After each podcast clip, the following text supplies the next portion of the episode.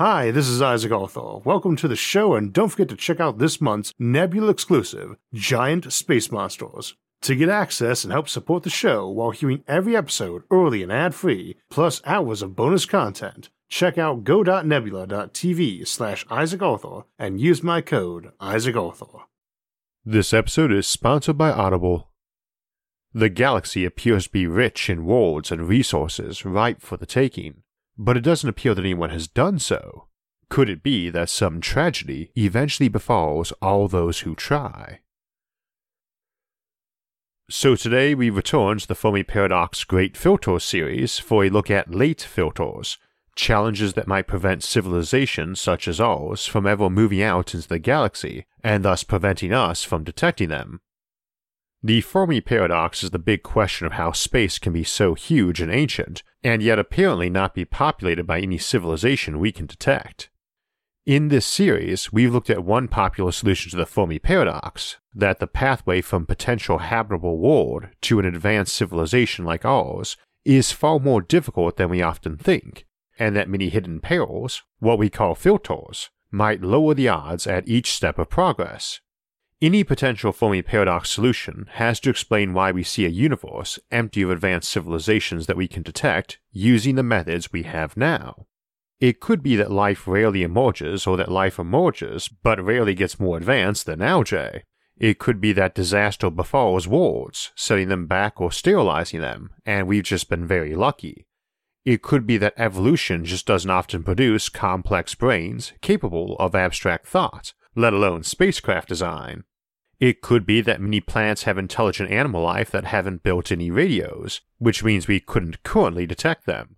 But we certainly could detect civilizations that expanded to the stars in a big and bold way.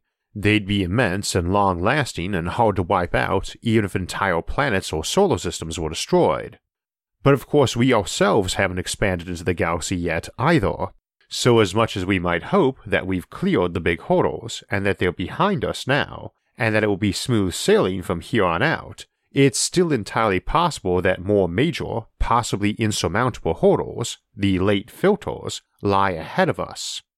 Late filters are the hurdles between a crudely spacefaring civilization like ourselves and achieving a future among the stars.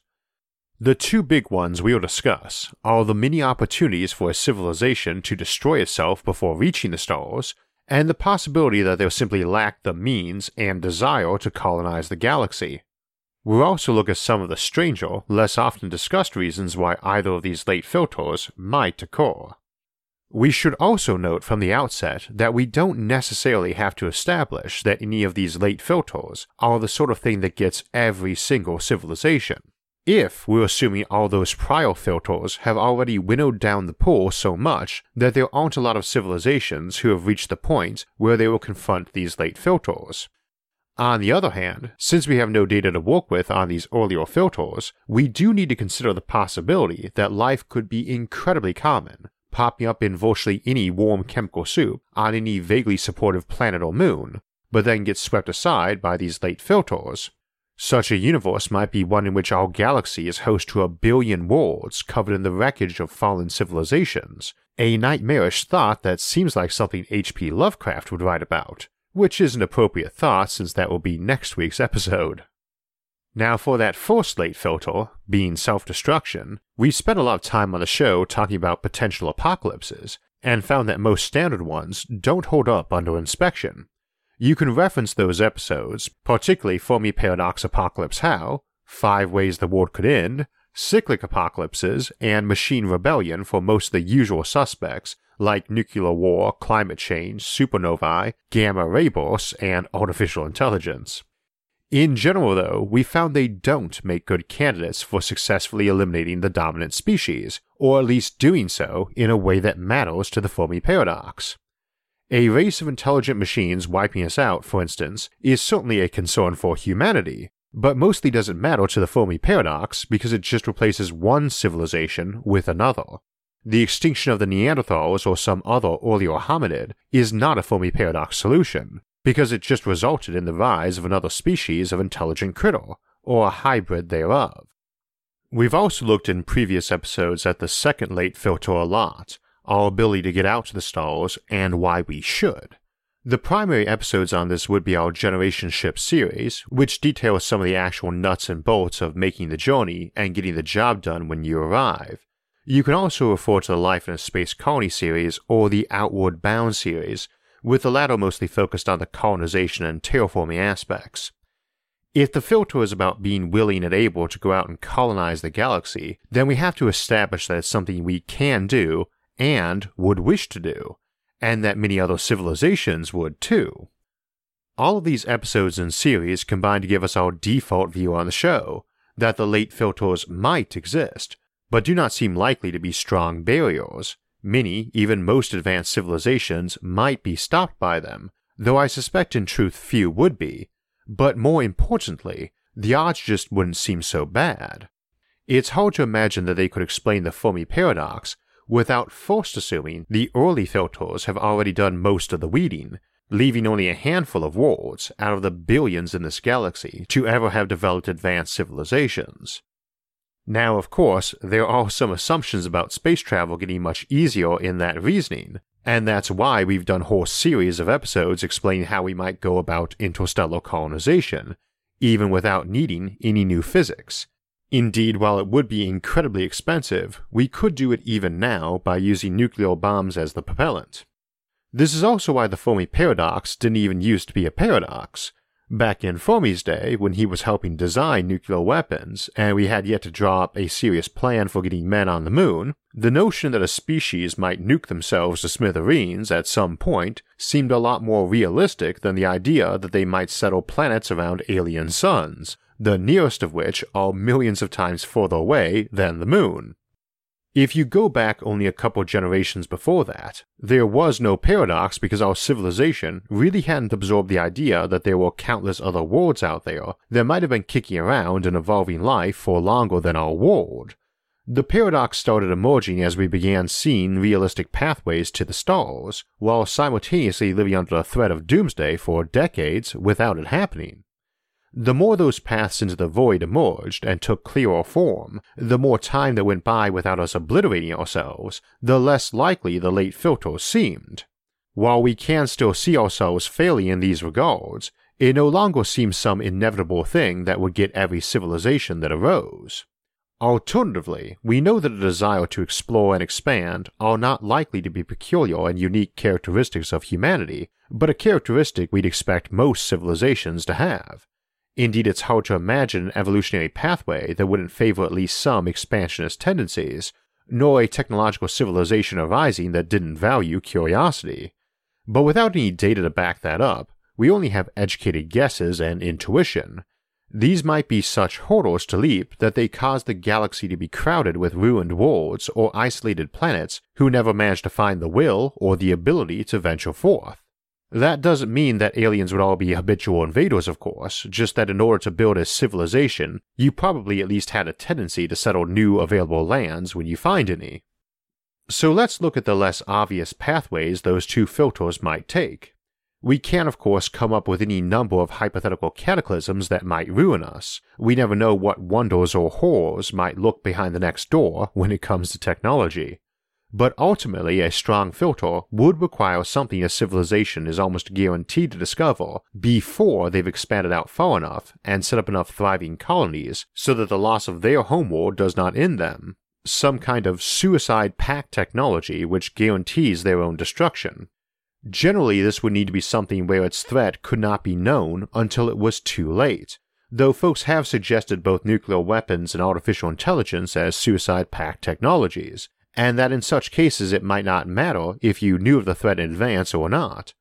Generally, I do not feel these make good examples, though, even ignoring those specific cases, because if folks are aware of the threat, then it stands to reason that at least some civilizations would avoid their use. Though excessive caution could lead to scientific inhibition, too, recall the recent concerns about the Large Hadron Collider experiments and black holes eating our planet.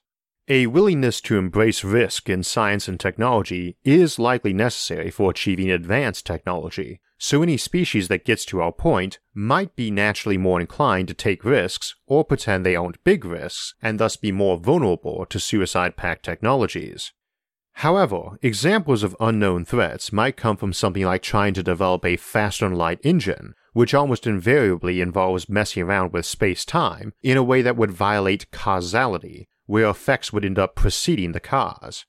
Personally, I don't think such things can work precisely because I don't think causality can be violated, or that you can travel backward in time, and point to absence of time travelers as good proof of this, Indeed, if you could travel back in time without erasing the travelers by doing it, any fanatical group who disliked their civilization could opt to colonize Earth a billion years ago, rewriting the future on a young, fresh world, instead of some other planet light years away. But other schools of thought suggest you'd have natural effects that prevented causality violation, an example might be a faster light engine that triggered those forces and resulted in any civilization that tried to use it being deleted backwards in time, erasing all threads of history that led to that FTL drive being developed, and erasing everyone who used it, no matter how far they fled. That's a particularly horrifying Fermi Paradox late filter solution, since it might wipe out any trace of those previous failures, meaning no warnings could be spread to others to avoid making the same mistake, or creating worlds in an effective technological Groundhog Day, with any progress towards space travel deleted from their world line without them ever knowing it. We see something like that in Isaac Asimov's classic novel, The End of Eternity. One way or another, every potential timeline that could lead to discovering the FTL engines gets deleted, and every time they start pursuing a non FTL approach, someone notices that FTL option and ends up getting the non FTL option deleted from history too. But of course, if successful FTL research always leads to homicidal Time Lords deleting their own timeline, the only thing that we, on surviving timelines, would experience would be a universe in which causality and the light speed limit just appeared to be absolute and unbreakable according to all of our known physics. Uh, which, now that I think about it, is exactly like our current situation. Hmm, Speaking of multiple timelines, we can't ignore that those might exist and that folks might figure out a way to reach them. The implicit assumption is that you colonize a galaxy because it's free land, but it takes a lot of work, and you always go for the lowest hanging fruit first. You settle the fertile river delta before the ice cored tundra, so to speak. However, while an exponentially growing population could fill up even our observable universe quite quickly, without travel time, alternate timelines and universes are a different story. A population can double in a single generation easily enough, but if there's a universe for every single minor event that could go two ways, I double my universes much faster than I double my people. Now that's actually not a good Fermi paradox solution for reasons we've discussed before, most recently in Aloof Aliens. If you can go to these alternate universes and come back, then your homeworld will have near infinite resources to work with, and very little fear of extraterrestrial invasion, particularly as you can offer those same endless worlds to a potential invader looking for growing space with one hand, while pointing to the massive armada they could construct with those resources with the other hand. You also wouldn't bother invading a multiverse for genocidal reasons, since the ability to hop between universes would show that to be futile, you can't exterminate cultures and the countless other multiverses, as there's always going to be a timeline where you chose not to or failed in the effort. So you're going to want to either explore the universe you originated from, or at least build super powerful transmitters to say, Hi, nice to meet you. We'd love to hear from you and can offer you endless worlds in cultural exchange. Oh, and also, if you're unfriendly, we can crush you like a gnat. The flip side, as we mentioned in Aloof Aliens, is that should hopping universes be a one way trip, you'd always have folks in your civilization who stayed behind and decided to expand within their original universe.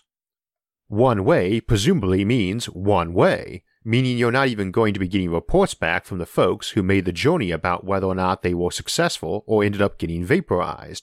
So even if the theory works 100% on paper, some folks will decide they don't want to make the trip and will opt for classic colonization.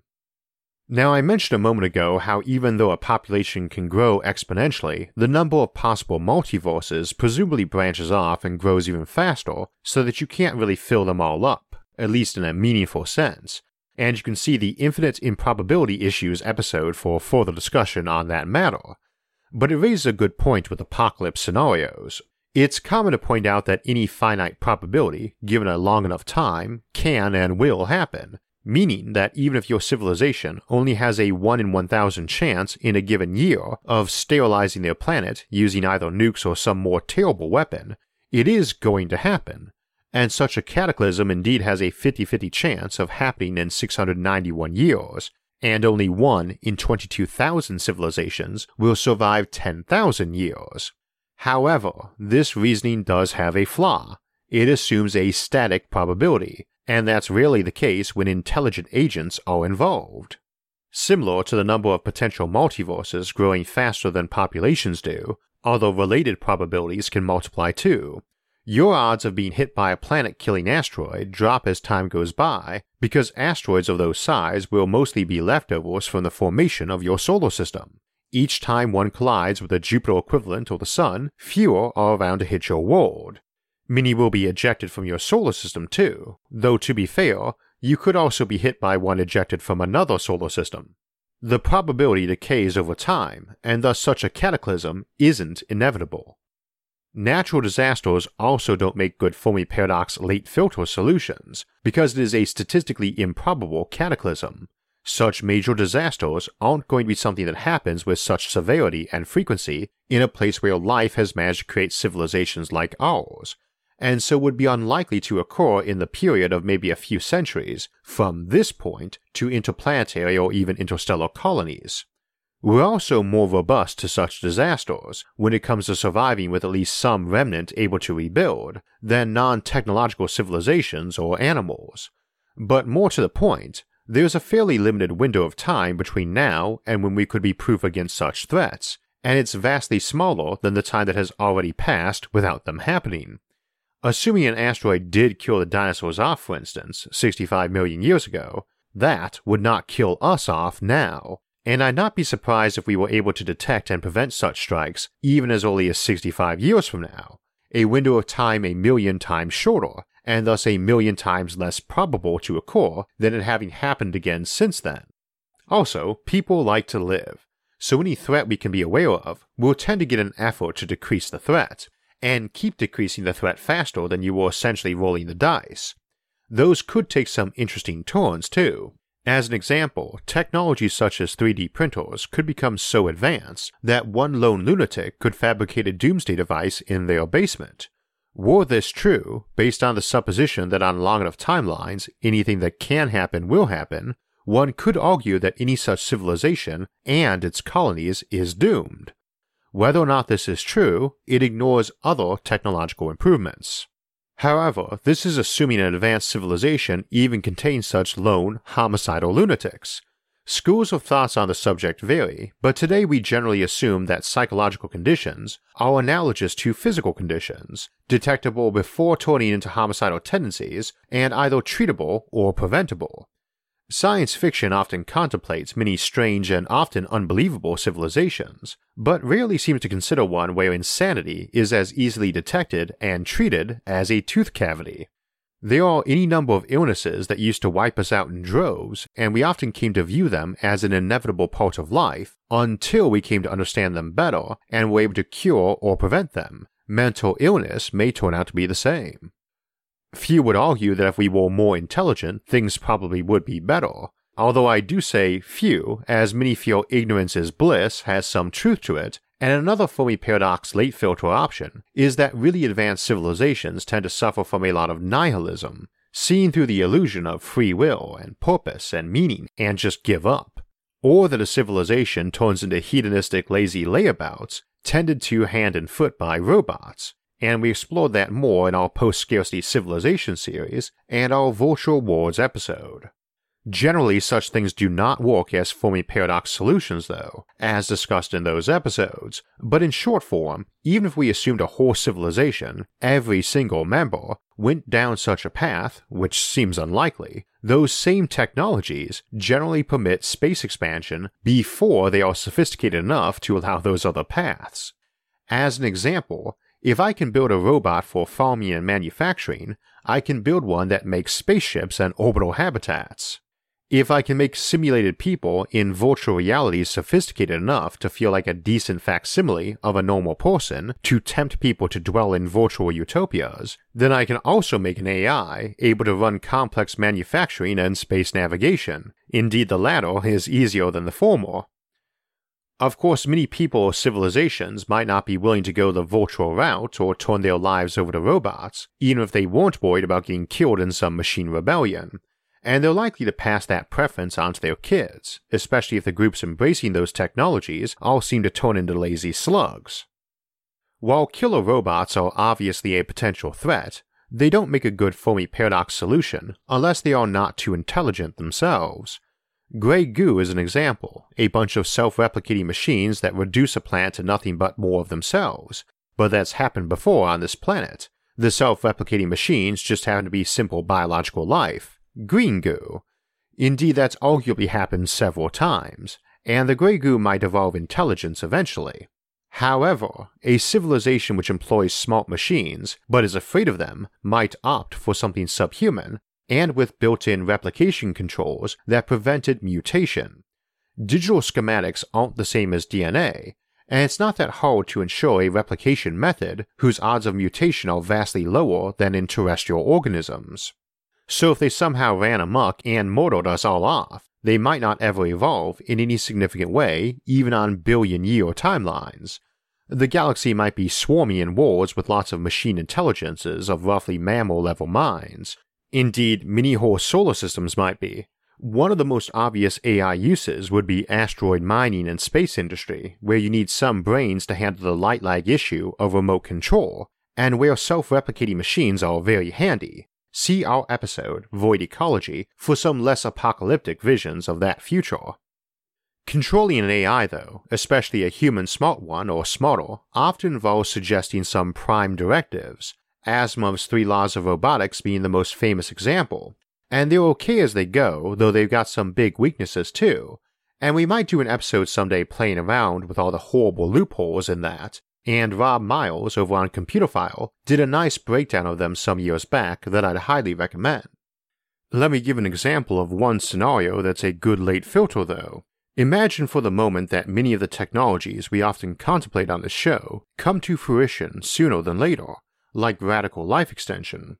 Let us also now assume we program the machine to protect humans above all else, now, we could imagine some truly awful scenario where the machine turns every human into some blob brain in a tank unable to hurt themselves, or perhaps a Matrix style tank living in a simulated world, utopian or not, but unable to be harmed. Let us instead assume the programmers were a little bit more careful. This AI is told it must protect all humans, and its charges are effectively immortal or close to it, and it views its charge as protecting every human currently alive. That's a logical caveat, by the way. If you leave potential humans in the mix, then it can justify killing or hoarding some people now if it saves more lives down the road. Utilitarianism, the greatest good for the greatest number, can get pretty dark even without including people who don't even exist yet. Such being the case, that machine only cares about those people alive right now. Now, in theory, it would feel the same about anyone else who was born, but it has no motivation to let anyone else be born because every new person represents a non zero threat to the other people. This is the same reason you don't stick an armed Asimovian robot on guard duty on your child. It can't harm any other humans, of course, that's Asimov's first law, but it will turn its machine guns on your pets and any local wildlife capable of causing harm to your kids, traumatizing that kid, of course, but it needs to be pretty smart to know that. This machine doesn't escape such behavior by being smarter. There's no bigger threat to humans than other humans, and for that matter, every other human created further limits the time, attention, and resources it can devote to protecting its current charges. To make that worse, though, even if you tell it more people is good, it will not like interstellar colonies, partially because people separated by centuries of light lag and living under alien suns are rapidly going to turn into aliens themselves, and thus be an alien threat to humans, but at least as much because it will be a threat to us.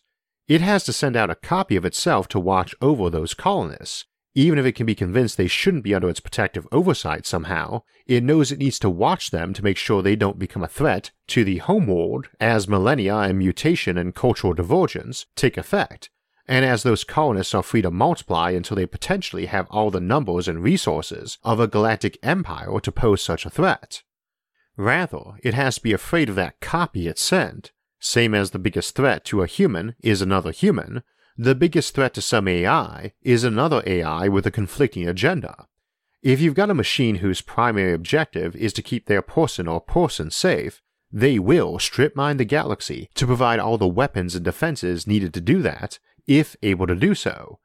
And two of them with different people to keep safe, if they perceive any probability those goals will be in conflict, might tear a galaxy apart trying to kill each other.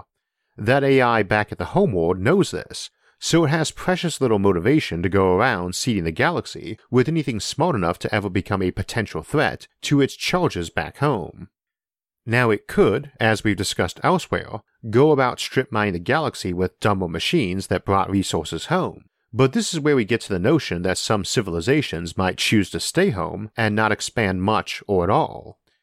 Any civilization that draws similar conclusions about adding to their number, adding to their risk, or that worlds they settle might be friends down the road, but might also be enemies, and that zero chance of enemies is better than a chance at friends, doesn't have much reason to colonize.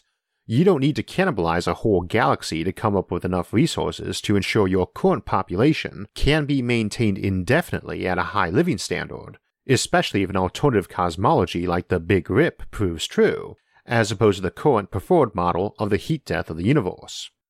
For the latter, there's no such thing as too much resource harvesting, because time goes on for such periods that they make a trillion years look like an eye blink, and we looked at survival methods for keeping a civilization going long after their sun would have died in all civilizations of the End of Time series. In a Big Rip scenario, your existence is on a timer, a very long timer to be sure, but not one so long that you need to pillage a whole galaxy to keep your planet living in vast wealth until the end comes. As late filters go, since our normal Dyson dilemma concept revolves around a desire for expansion, or at least resource acquisition, anything that puts a finite and immovable endpoint on civilization is problematic. This is even more true for any alteration that removes their biological compulsion to have kids. That's a trait we can expect to be very common, of course. Species that don't wish to reproduce, even at a risk to themselves, aren't going to last long, and civilization building species aren't likely to arise from any critters that aren't willing to cooperate with their own members or sacrifice much to protect their offspring. Strictly logically speaking, though, if your own primary goal is personal survival above all else, kids are bad. They cost effort and create competition. Humans are mortal, we die, our kids replace us, we are not Greek gods. We don't eat our kids to keep them from overthrowing us one day. But one could imagine a species with advanced technology that allowed radical life extension feeling otherwise. Indeed, a common argument against Fermi paradox solutions that assume species will be in general aggressive and expansionist to at least some degree is that they may get enlightened out of such behavior, or alter themselves to remove it. Good example of how good intentions can have very bad outcomes. A species that altered itself to not want to be expansionist or reproduce beyond a chosen ideal population number might get pretty zealous about that and start embracing the attitude that any additional people represented a clear and present danger to them, which of course they do, especially in a near immortal civilization and in a less direct sense.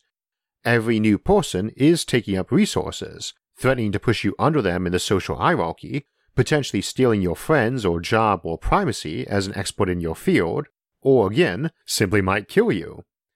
As a positive note, beyond me not thinking this would make a very good late filter, such a civilization would still want to expand to some degree, even if just with an automated extermination fleet, to ensure no actual aliens arose as threats, as opposed to daughter colonies turned alien by millennia of separation. Fundamentally, like most isolationist policies we look at for the Fermi paradox, it's not that some might not choose such a path, it's that many would not, and also that such paths become far less effective if others choose not to follow them. Your world might be nice and safe from your colonies by not having them, but it's in a lot of trouble if some other world did have them and starts looking at you as a threat. Which is quite likely considering your most obvious characteristic is that you're very xenophobic. As we mentioned in Hidden Aliens, you can't realistically hide a civilization, so if you want to be left alone, you put up big no trespassing signs, and you definitely don't blow up unwitting intruders if you don't put those signs up, or other civilizations will send more such intruders, only much less unwitting and much more heavily armed and angry. In the end, it's generally better to expand where you can, so you can have more resources to defend yourself with, and not take any actions which will make your neighbors think you're basically looking for an excuse to murder them, which is rather heavily implied to be your desired goal if you clearly regard even your own colonists as something you shouldn't have because they might hurt you. Paranoia is not a desirable trait in your neighbors. So it seems the best defense against the plausible late filters is just pragmatism. Anyone who can build mighty high tech civilizations is generally going to put real effort into foreseeing the future problems and planning contingencies. For facing unpredictable threats, the most pragmatic plan is simply to have tons of resources, make lots of helpful friends, and to spread out far and wide to minimize overall damage. And if your civilization doesn't have that basic attitude from the beginning, you're probably not going to advance far enough to worry about the late filters anyway. But of course, I am a notorious optimist, and while optimists have more fun along the way, the pessimists sometimes turn out to have been right. As we explore the vast universe, both by traveling to new galaxies and experimenting with new science, we will always face unknowns. We can speculate based on what science we've figured out, and we can prepare for disasters that we're capable of imagining. But until we actually cross that dark, tranquil looking ocean, until we actually initiate that bold new scientific experiment, we can never truly know what balance we've disturbed, what veil we've pierced, whose attention we've attracted, or what existential threats we've unleashed. We'll ponder that darker view of the universe next week in Gods and Monsters, Space as Lovecraft envisioned it, our topic poll winner from a couple months back. Lovecraft tends to be viewed as a horror writer more often than a science fiction writer, but the two genres are often mixed together, and another author who frequently combined them is Richard Matheson, perhaps best known for his 1954 novel I Am Legend, our Audible Book of the Month. It's been adapted into film a few times and is often considered the biggest influence on the zombie apocalypse genre, though amusingly has no zombies in it. In a period where most apocalyptic literature in science fiction revolved around atomic weapons, robots, and other fictional high tech devices of physical destruction, Matheson paints us an end of the world that is far more biological, evolutionary, and psychological. The protagonist, Robert Neville, is a very human character who, unlike those in many horror stories, actually acts with pragmatism and common sense to what seems like the end of humanity and while the story also features no robots in it, it's what made me realize that machine rebellions were generally not good Fermi Paradox solutions. You can get a free copy of I Am Legend at audible.com slash Isaac or text Isaac to 500 500. Audible offers a 30-day free trial, but each month you're a member, you now get a free audiobook and two Audible originals, and those credits roll over to the next month or year and stay yours, along with any books you got, even if you later discontinue your membership. And with their convenient app, you can listen on any of your devices and seamlessly pick up where you left off, whether you're listening at home, commuting, running errands, or off jogging or at the gym. Audible makes it cheap and easy to access a vast collection of amazing stories on any device. As mentioned, next week we'll be dipping into the sci fi horror genre ourselves as we explore H.P. Lovecraft's view of the universe, our most recent poll winning topic, and thanks again to the thousands of viewers that voted in that poll. The week after that, we'll get a bit lighter and head back to the Alien Civilization series for Welcome to the Galactic Community, to examine some common first contact scenarios where humanity finds itself suddenly aware it's surrounded by many vast interstellar empires. For alerts when those and other episodes come out, make sure to subscribe to the channel. And if you'd like to support the channel, you can visit our website to donate or just share the video with others. Until next time, thanks for watching and have a great week.